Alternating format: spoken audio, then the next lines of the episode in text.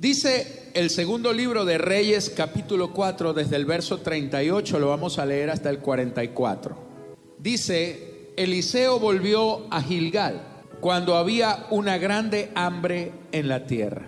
Y los hijos de los profetas estaban con él, por lo que dijo a su criado, pon una olla grande y haz potaje para los hijos de los profetas. Y salió uno al campo a recoger hierbas y halló una como parra montés y de ella llenó su falda de calabazas silvestres y volvió y las cortó en la olla del potaje, pues no sabía lo que era. Diga conmigo, no sabía lo que era.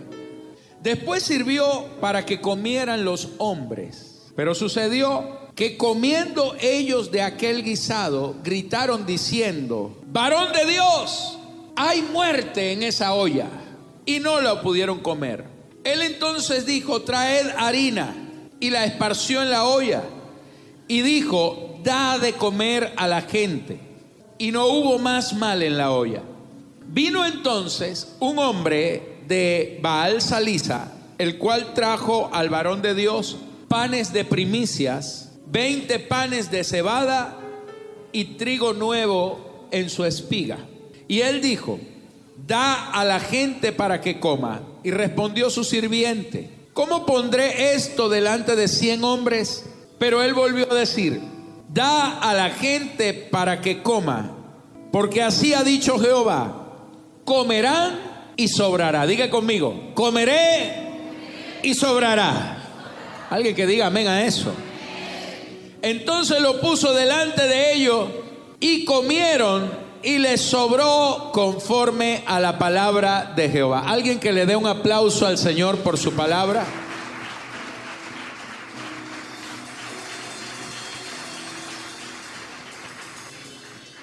Permítame decirle que usted es portador de una respuesta divina. Amén. Quiero que levantes tu mano derecha a los cielos y diga conmigo, yo tengo una respuesta de Dios para la crisis que estoy viviendo.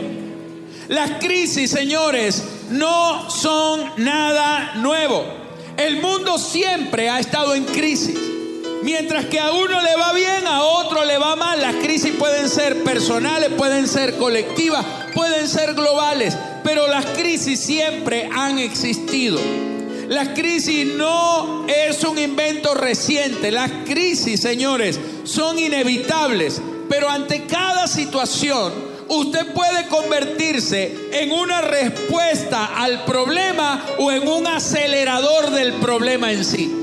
Hay gente que se levanta en medio de la crisis, contra la crisis, y hay otros que se suman para engrandecer la crisis.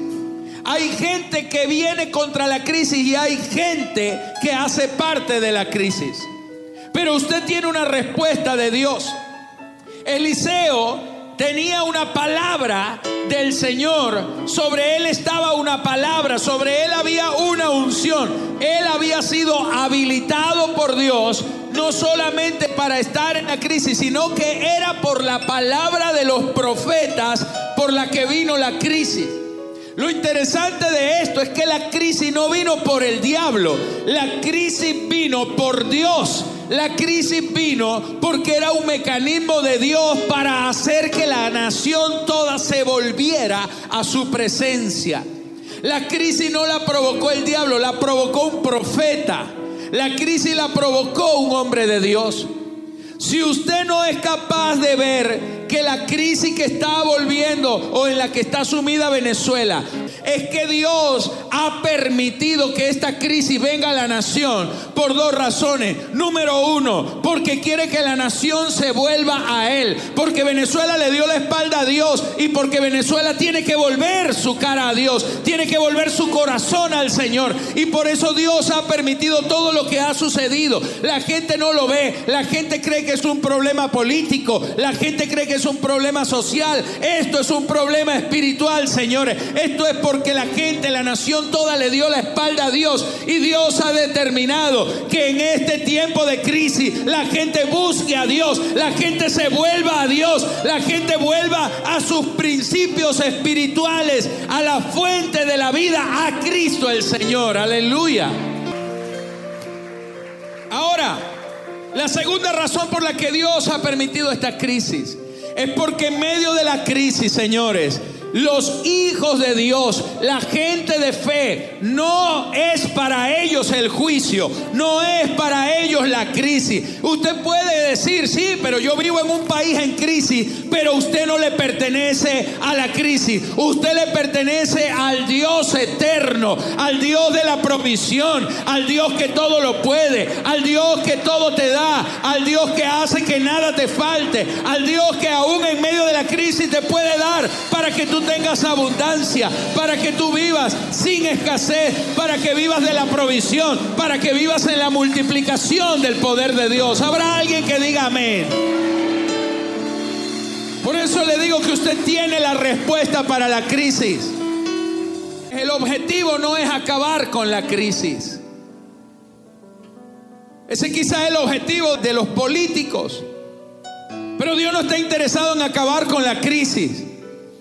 Dios está interesado en que la gente se vuelva a Él. Porque cuando hay un pueblo que se arrepiente y vuelve a Él, señores, la crisis se acaba.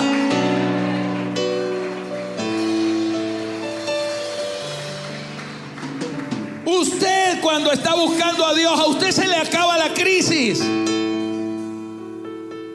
Porque aunque no haya comida, en tu alacena habrá. Aunque no haya dinero, para usted vendrá el recurso. Aunque ahorita no hay nada que se pueda comprar nuevo, para usted vendrá el milagro y Dios traerá las cosas nuevas, buenas oportunidades de Dios para tu vida. Para usted viene la bendición porque usted le está creyendo a Dios. Vamos, alguien que diga amén, alguien que diga amén. Dios te ha dado el poder, la habilidad, la capacidad para enfrentar esta crisis y salir victorioso de ella. Dígale que está a su lado. A ver, toque a la persona que tiene a su lado y dígale, alégrate, prepárate, porque vas a salir ileso de esta crisis. Tú no vas a salir llorando, no vas a salir afectado, no vas a salir pobre, tú no vas a salir arrastrado, usted no va a salir muerto de esta crisis, usted saldrá en victoria. Porque para los hijos de Dios todas las cosas nos ayudan a bien. Esto va a terminar para usted. Yo no sé si para otro, sin Cristo va a terminar muy mal. Pero yo le estoy hablando a un pueblo de fe. Le estoy hablando a una generación. Le estoy hablando a gente que hoy está creyendo y que está diciendo todo lo puedo con Cristo que me fortalece. Alguien que aplauda con poder. Alguien que aplauda.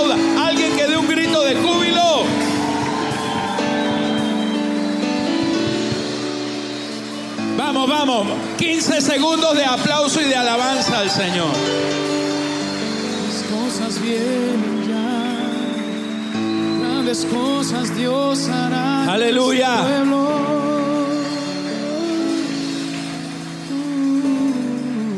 Tremendo eso.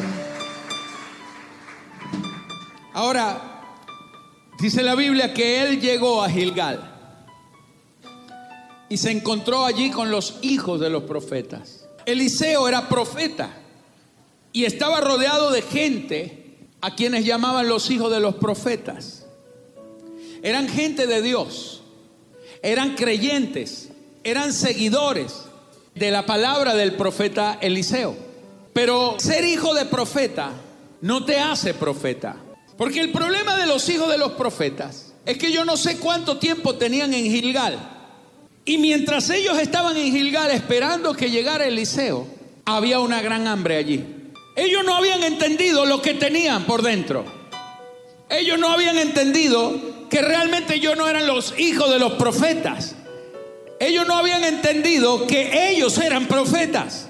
Hay momentos en los que cuando usted está viviendo una crisis, cuando usted está viviendo un problema demasiado grande, usted tiene el poder en la palabra. Usted se puede levantar, usted puede hablarle a la enfermedad, usted puede hablarle a la crisis, usted puede hablarle al problema. Usted tiene que profetizar sobre tus propias circunstancias. Ellos no podían esperar a que algún día llegara Eliseo para que le hiciera una olla de comida. Usted tiene que levantarse. Usted no puede esperar a que la crisis avance. Porque mientras usted está esperando la respuesta a través de alguien, la crisis no está esperando por esa persona. La crisis sigue avanzando. La crisis sigue afectando. Pero usted tiene la palabra de Dios por dentro. Usted mismo se puede levantar. Usted mismo tiene poder. Usted mismo tiene autoridad. Usted es un hijo de Dios. Usted fue llamado por Dios. Dios te ungió para que tú puedas vencer los problemas. Dios te ungió por encima de toda necesidad. Dios te ungió por encima de toda circunstancia. Usted tiene la autoridad del Señor para poder vencer la crisis que está viviendo. Si en tu casa no hay comida, por la palabra tuya, ¿quién más con poder para que la comida venga? ¿Quién más con autoridad para que usted bendiga su propia casa? ¿Quién más con autoridad para que la enfermedad que está sobre tu casa se vaya por la palabra que usted tiene. Usted tiene que aprender a activar la fe. Usted tiene autoridad y poder para que usted pueda vencer todo problema. Ellos podían activar la palabra, pero ¿sabe que no lo hicieron? Ellos esperaron a que llegara el profeta porque desconocían lo que tenían. Entonces cuando usted desconoce lo que tiene, usted se limita, usted se margina, pero Dios te ha ungido, dígale que está a su lado, Dios te ha ungido para que seas un vencedor por encima de cualquier circunstancia. Aleluya, vamos, aplauda al rey.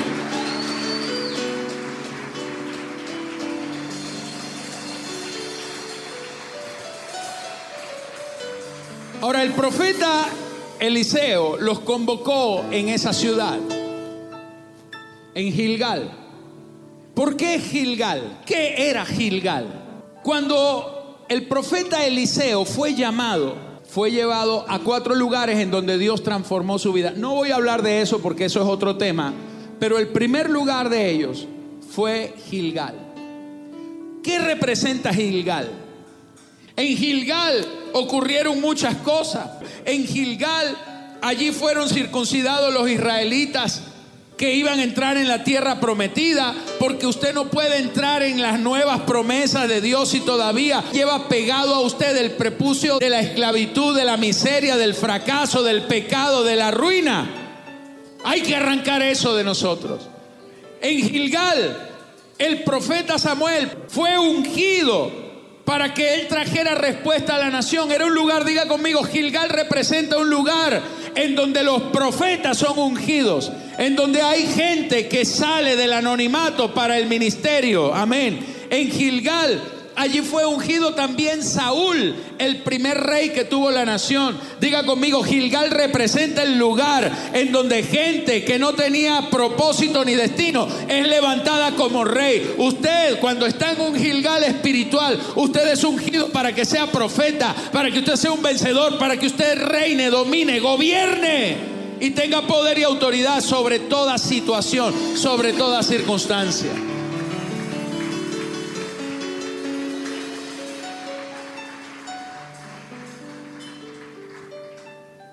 Y allí, en ese lugar, dice que había una gran hambre. Ahora escúcheme, aquí viene la parte interesante de este mensaje. ¿Cómo va a enfrentar usted la crisis? ¿Cómo enfrentamos nosotros los cristianos la crisis? Miren las recomendaciones de un analista de que la cosa va cada vez peor y de que cada día se va a poner más complicado el asunto. El pensamiento del mundo, y esto es lo que Satanás quiere, provocar un desaliento tan tremendo en la nación. Porque yo lo que veo en la palabra de Dios es que las crisis no se enfrentan con austeridad, sino con autoridad. Diga conmigo, las crisis no se enfrentan con austeridad, sino con autoridad. Dígale, cámbiale la letra, no es austeridad, es autoridad. Dígale, cámbiale la palabra. Cambia la palabra. No es austeridad, es autoridad. Diga conmigo, no es con austeridad, es con autoridad. Porque todo lo que usted tiene de Dios es autoridad para vencer cualquier situación. Aleluya. ¿Saben cuál fue la respuesta de Eliseo? Eliseo llegó. Criado? Al que venía con él le dijo, búsqueme una olla porque hoy hay fiesta aquí. ¿Cuál austeridad? Vamos, búsqueme una olla bien grande, porque los hombres de Dios no vivimos por la crisis. Porque Dios va a proveer, Dios te va a entregar todo lo que necesita a la gente de fe. Búsquese la olla más grande que Dios se la va a llenar. Aleluya. Qué tremendo. Deje de estar siguiendo malos consejos. Métase en la palabra. Crea la palabra, señores. Hay hambre. Ponga una olla más grande. Vamos, alguien que diga amén. Alguien que diga amén. Usted tiene que romper la mentalidad de miseria. Yo no quiero tener gente que esté negando la fe.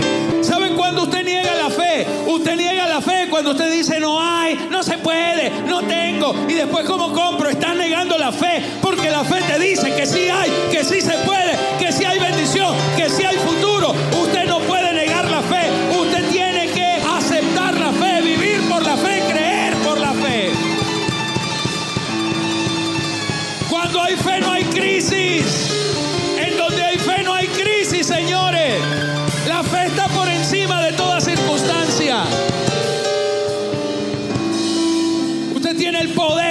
Bendecir su casa. Vamos, dígale que está a su lado. Voy a ser un bendecidor de mi casa. Voy a ser el canal de bendición para mi mamá, mi papá, mis hermanos, mis tíos, mis abuelos. Ay, pero ellos son mundanos. Mejor que vean que los cristianos somos los que tenemos y somos los que damos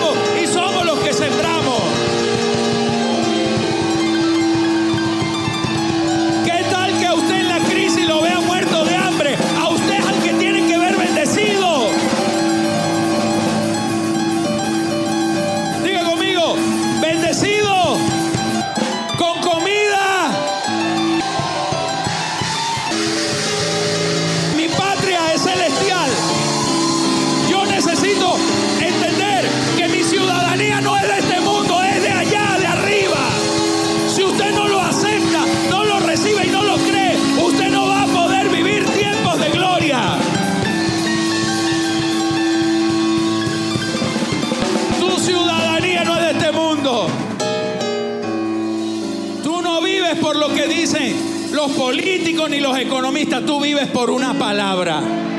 Y la palabra dice que para el que cree, todo es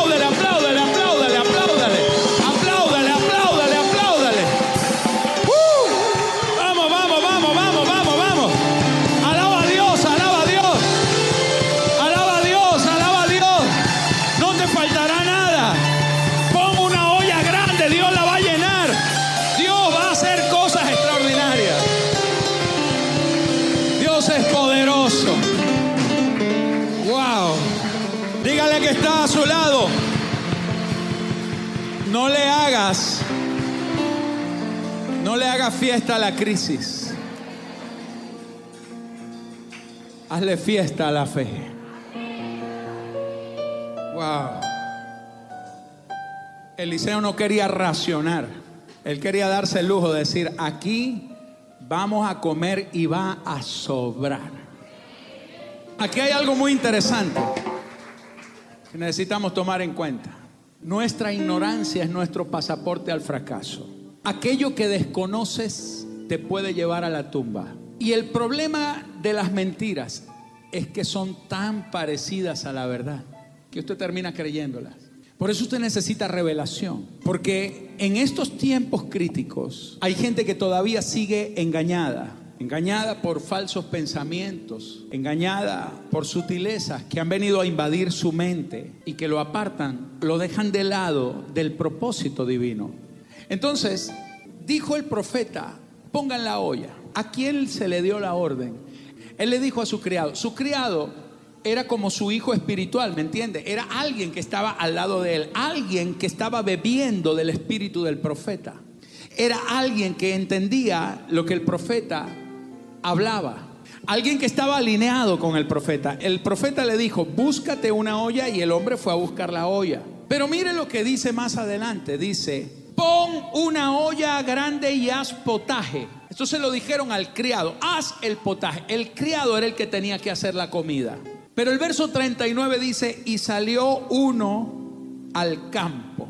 O sea, salió alguien a quien no se le había dado la orden. Salió alguien sin revelación. Salió alguien que pretendiendo que estaba haciendo lo bueno, realmente lo que estaba era matando a la gente. Porque hay cosas que parecen, pero que no son la verdad. Por fuera parece la verdad, pero por dentro llevan veneno. Dice aquí la escritura que salió uno al campo a recoger hierbas y halló una como parra montés.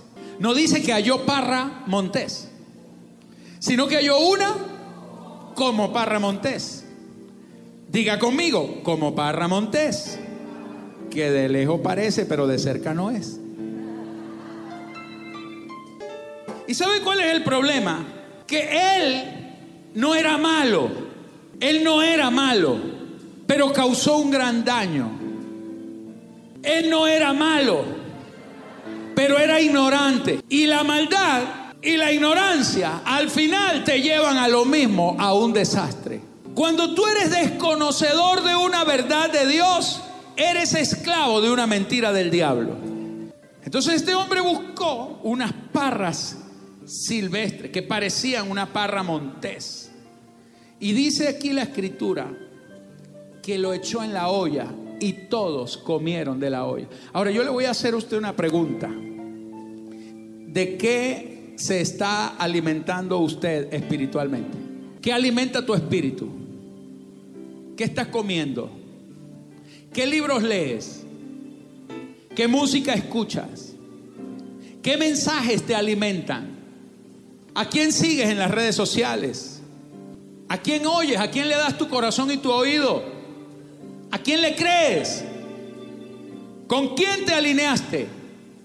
¿Estás comiendo de la mesa de Dios o estás comiendo de la mesa que te está sirviendo este mundo? Porque si usted se está alimentando de las parras silvestres, podría ser tu última comida en la vida. Esta crisis podría ser la última para muchos. Y no porque van a vivir en eterna prosperidad, sino porque no van a poder seguir viviendo para ver cómo Dios los levanta. Aquello de lo que te nutres en el espíritu determinará tu prevalencia en el propósito, determinará si tú te quedas como victorioso o no. Hay palabras que vienen a alimentar tus emociones. Hay palabras que vienen a alimentar tu intelecto. Hay gente que lo único que quiere escuchar es lo que a su alma le agrada. Pero que cuando vienen a escuchar a un hombre de Dios, lo cuestionan, lo critican. Pero usted no puede negar que he venido a decirle las cosas. No importa si a usted le parecen bien o no le parecen bien, pero yo estoy hablándole algo que viene de parte de Dios para traer vida.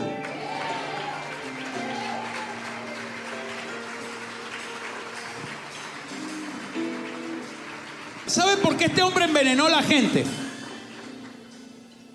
Porque no le hizo caso al profeta. La pregunta es, ¿quién lo mandó a él a buscar Parramonte? Y este se fue sin autoridad a pretender hacer lo que él creía que era bueno y lo que terminó fue matando a más de 100 personas.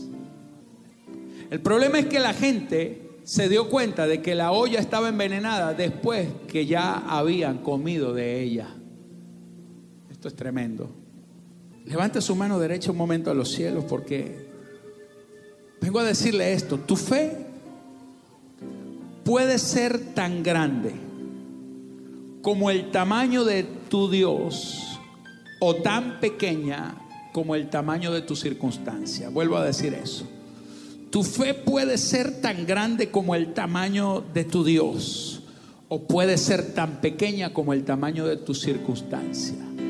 Señores, para Dios no hay límites, para Dios no hay limitantes, para Dios no hay limitación. Cuando usted tiene fe, usted puede tener fe como para que Dios le dé una arepa o como para que Dios lo haga el dueño de la fábrica de harina. ¿Me está entendiendo? O sea, usted puede tener fe para conseguir el pasaje del autobús o usted puede tener fe para que Dios le dé un carro nuevo, cero kilómetros, para que lo lleve, no a donde lo lleve el autobús, sino a donde usted quiera ir. Todo depende del tamaño de tu fe. Pero mira esto. Ellos le dijeron al profeta, le dijeron, hay muerte en esa olla. Y el hombre de Dios se queda mirando y le digo, traigan harina. Ahora, ¿de dónde iban a traer la harina? Alguien tenía harina, pues la tenía escondida. Alguien tenía que traer la salida. Alguien tenía que traer la respuesta. Quizá usted no se ha dado cuenta que aquello que usted tenía escondido, que aquello que usted no lo quería dar a Dios, que aquello que usted no lo quiso poner en la mesa de Dios, quizá era la solución para sacar de la muerte a todos los que estaban allí. Tú dices, ¿qué puede hacer un pequeño puñado de harina? Salvarle la vida a una generación. Salvarle la vida a más de 100 profetas. Porque no es el tamaño de lo que tú le estás dando a Dios, es la obediencia. Es el tamaño no de lo que le das, es el tamaño de tu obediencia. Alguien trajo la harina, alguien sembró. Y cuando el profeta agarró la harina, la echó en la olla, la revolvió y le dijo, ahora coman de ella. Y a veces la solución para que saque el veneno que llevamos por dentro está en la palabra de un hombre de Dios.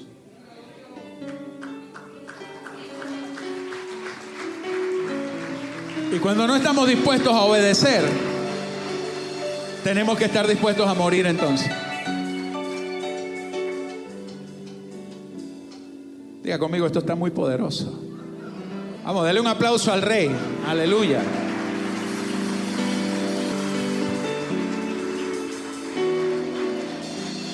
Dígale que está a su lado, mejor cómete del potaje, mejor cómete la palabra, mejor cómete lo que Dios está diciendo, no importa a través de quién sea, pero cuando Dios está hablando, Dios te está dando la salida para toda muerte, para toda crisis, aleluya. Termino diciendo esto. Dice la escritura que cuando hubieron preparado y el, hombre le dijo, coman todos. Y entonces habían hecho el potaje. ¿Y qué faltaba? El pan. Aquí quiero terminar este mensaje. Dice que de pronto llegó un hombre en ese momento de un lugar llamado Balsaliza Vino entonces un hombre de Baal Salisa, el cual trajo al varón de Dios panes de primicias. Dice, 20 panes de cebada y trigo nuevo en su espiga. Y entonces él dijo, dadle a la gente para que coma. El sirviente respondió, ¿cómo pondré esto delante de cien hombres? ¿Cómo pondré esto? 20 panes delante. No, eso no va a alcanzar si cada uno se come de a dos. ¿Cómo pondré todo esto para que coman? Pero entonces dice, él volvió a decir, volvió a decir, da a la gente para que coma, porque así ha dicho Jehová, comerán y sobrará. Vengo a decirte solamente algunas cositas. Número uno, escúchame, número uno. Dice aquí la escritura, que el hombre llegó con el pan que faltaba. Vengo a profetizar que vendrá gente que usted no está esperando. Vendrá gente que usted no conoce. Vendrá gente que no está en tu agenda. Vendrá gente que traerá en sus manos todo el recurso de lo que a ti te falta en el momento para completar lo que te hace falta. Vendrá la gente que traerá respuesta en su mano. Yo vengo a profetizar que hay alguien que viene de camino con la solución para tu problema. Hay alguien que viene en camino solo porque tú le has creído a Dios. Porque cuando usted le cree a Dios por lo primero, Dios siempre traerá a con el resto de lo que necesita. Dios está comprometido en financiar su propósito, su sueño, en financiar su reino. Dios va a financiar a la gente que le ha creído. Hay alguien que trae en las manos el recurso. Hay alguien que trae en las manos la bendición. Hay alguien que trae en las manos algo que te va a servir porque viene gente que te va a visitar. Escúcheme, la Biblia dice que al rey Salomón no le faltaba nada, pero venían los reyes a traerle ofrendas de oro, porque lo que Dios te va a traer no es para cubrir tu necesidad, es para que sobre y para que abunde. Aleluya. Más de lo que necesitas vendrá. Hay alguien que viene en camino. Yo estoy declarando que hay alguien que viene en camino. Con tu respuesta. Esta semana viene alguien que va a solucionar un problema en tu casa. Esta semana Dios va a levantar a alguien solo porque usted creyó. Porque el pan venía para terminar de complementar la olla que ya estaba servida. Porque cuando usted comienza creyendo lo pequeño, Dios trae el final. Y tu final será más grande que tu principio. Alguien que aplauda al Rey de Gloria.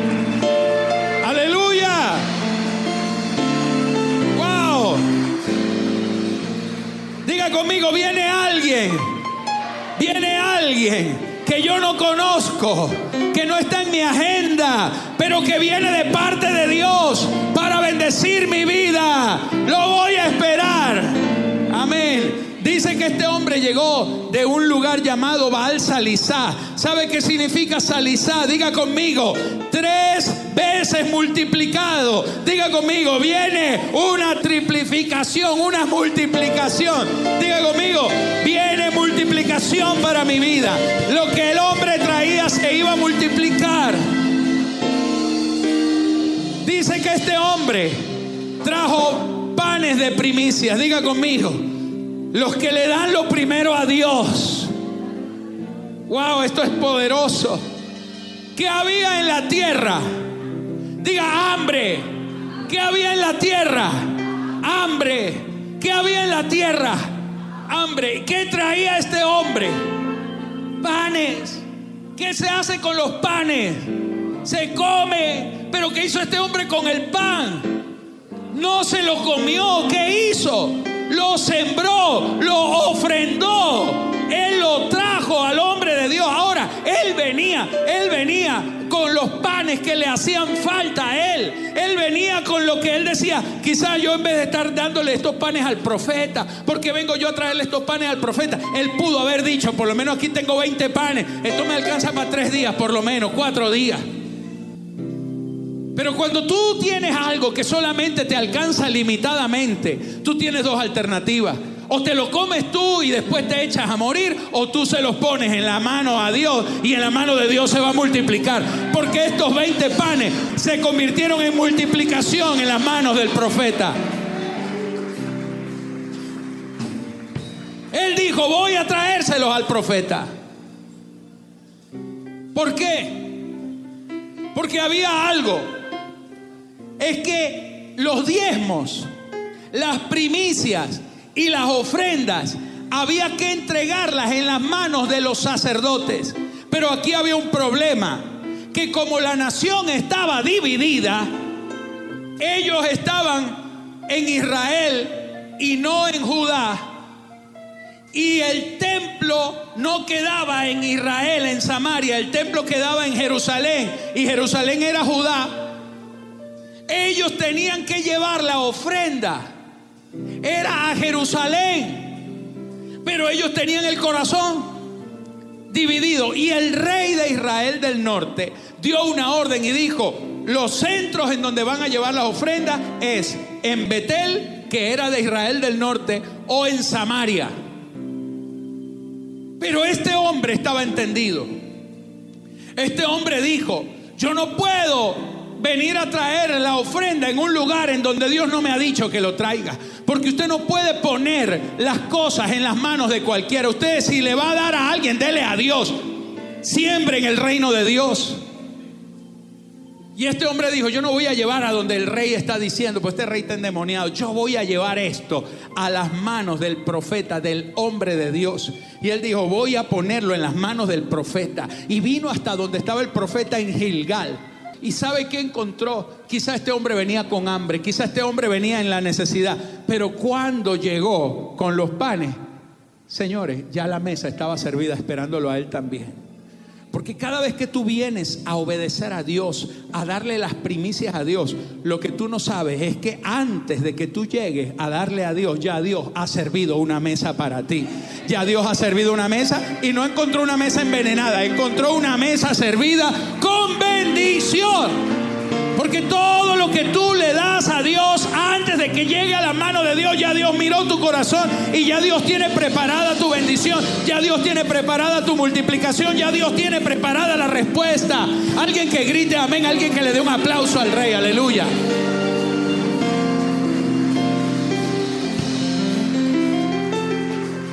Wow. Unos tips pequeñitos, unos tips. ¿Cuántos panes llevó? Diga conmigo 20, porque el número 20, usted sabe que los números en la lengua hebrea están representados por letras, así como los números romanos. En los números hebreos también son letras. Y el número 20 es la letra kaf, pero la palabra kaf significa acto de redención, acto profético. El número 20 significa salvación, liberación, rescate, recuperación, conquista. Este hombre llevó 20 panes, pero estaba cosechando liberación, estaba cosechando bendición, estaba cosechando multiplicación, estaba cosechando conquista. El número 20 representa cerrar una etapa para entrar en otra, cerrar una dimensión para entrar en una superior. El número 20 dice, por ejemplo, que Jacob tuvo que esperar 20 años para salir prosperado de las manos de su suegro. Él salió y a los 20 años Dios le dijo, tu nombre no será más Jacob, sino Israel, porque eres el que peleó con Dios y persevera. 20 años duró para que Sansón pudiera liberar a la nación de los filisteos. 20 años duró el arca del pacto escondida en la ciudad de Kiriat Yarim. 20 años para que pudiera entrar el arca del pacto otra vez a Jerusalén. En 20 años duró Salomón para terminar de edificar el templo y el palacio. 20 años duró profetizando Jeremías que vendría un cambio sobre la nación de Jerusalén. O sea, el número 20, diga conmigo el número 20 representa el cumplimiento de lo esperado, representa el cumplimiento de lo profetizado, representa el fin de una espera. El número 20 es número de abundancia, es el número que está diciendo que todo aquello que estaba prometido, Dios lo va a cumplir en tu vida, porque se perfecciona. Dios cierra círculos para entrarte en otro. Qué tremendo. Hay cosas que Dios la provee. Hay cosas que vienen por el favor de Dios. Hay cosas que van a venir, como dice la escritura, Dios hace salir el mismo sol sobre el justo y sobre el impío. Pero hay cosas que van a venir como respuesta de Dios a tu vida solo cuando tú provocas un milagro. Quiero que levante sus manos, por favor. Hay acciones que van a provocar a Dios. Hay acciones de fe van a ser determinantes. Hay oportunidades que Dios te va a soltar una vez en la vida. Lo que usted hace al final de este tiempo va a determinar el inicio de tu próxima estación. Va a determinar el comienzo de tu próximo nivel. Hoy Dios ha venido a soltarte esta palabra. Hoy Dios ha venido a decirte, hijo, quiero llevarte a otra dimensión. Pero tienes que aprender a provocar mi presencia en tu vida. Tienes que aprender a conectar con la gracia de Dios. La gente que sabe mover la mano de Dios. La gente que sabe conectarse con el Señor. La gente que sabe entrarle a Dios. La gente que sabe hacer que la mano de Dios se mueva. Hay gente que no sabe cómo hacer que la mano de Dios se mueva. Hay gente que no sabe conectar con Dios. Porque entrar y conectar con Dios es cuestión de tener intimidad con Él. Tú no tienes que hacer esfuerzo para convencer a Dios, pero tienes que esforzarte en la gracia por hacer lo que a Él le agrada. por ser confiable para Dios. La gente que es confiable para Dios es la gente que no le niega nada a Él, que le cree, que le ama por encima de toda situación. Usted ha estado quizá viviendo tiempos críticos, pero solamente Dios a veces te pide que hagas cosas sencillas, como aquel hombre, ponga una olla, alguien que me dé un poquito de harina, o como este hombre que trajo sus primicias, los últimos 20 panes que tenía, lo último que él necesitaba, pero se los trajo al Señor, los puso en las manos del hombre de Dios. Y el hombre de Dios soltó una palabra. El, hombre de Dios le dijo, así te dice el Señor, ponlos delante de todos, porque así te dice el Señor. Todo lo que pongas hoy delante de esta mesa, comerás de ello. Y no solamente comerás y te saciarás, sino que se multiplicará y sobrará. Porque cuando todo sobra, cuando todo sobra, no se pudre, porque no vino de lo natural, sino de lo sobrenatural. Señores, toda la abundancia de Dios no se va a deteriorar, no se va a dañar. La abundancia de Dios te alcanzará para bendecirte a ti, a tu casa, a tu familia. Oh, aleluya. Aleluya. Yo quiero que levantes tus manos en esta hora. Quiero que le digas al Espíritu Santo, voy a darte mis primicias, voy a darte mis primeras horas, voy a darte mi primer tiempo, voy a darte mi primer esfuerzo, voy a darte mis primeras horas de la madrugada, voy a darte, Señor, todo lo primero es para ti, no te quiero dejar en el segundo lugar, no quiero que seas el segundo de mi vida, vamos, levanta tus manos, levanta tus manos y únete a adorar al Señor aquí en esta hora,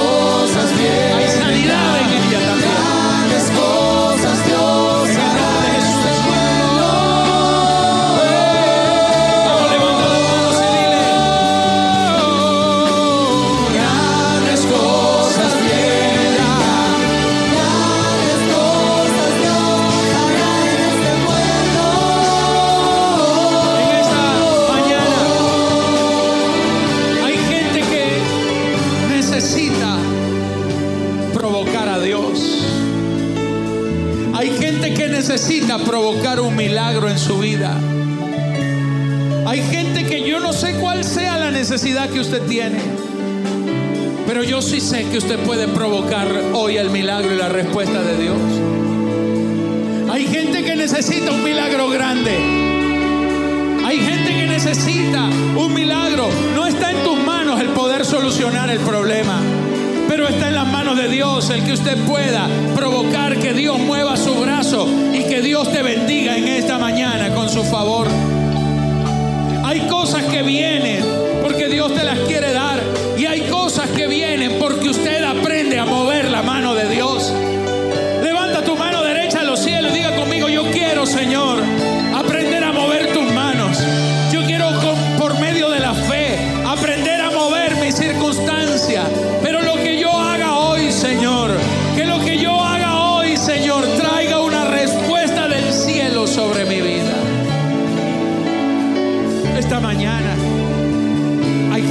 necesita un milagro en sus finanzas.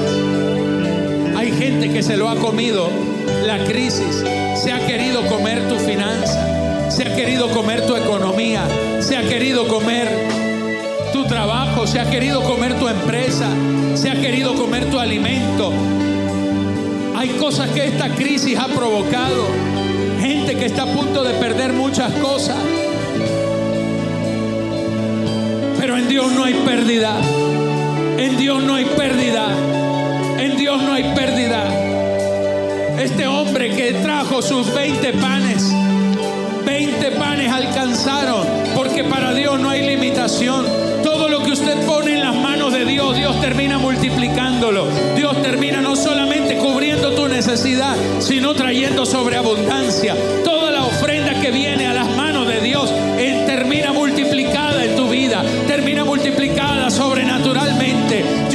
aquí gente que diga en esta hora, Señor, yo quiero ver un milagro, quiero ver algo sobrenatural. Yo quiero ver, Señor, cómo tú me sacas de la necesidad, cómo me sacas del problema, pero yo quiero provocarte a ti. Hay gente que necesita provocar a Dios en esta hora.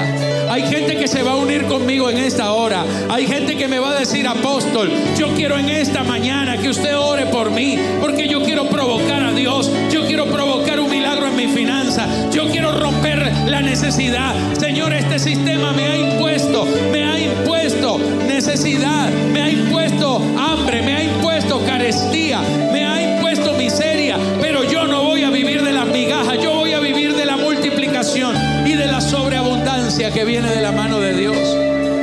Aquí hay gente que necesita decirle a Dios, voy a darte mis primicias, voy a darte los primeros.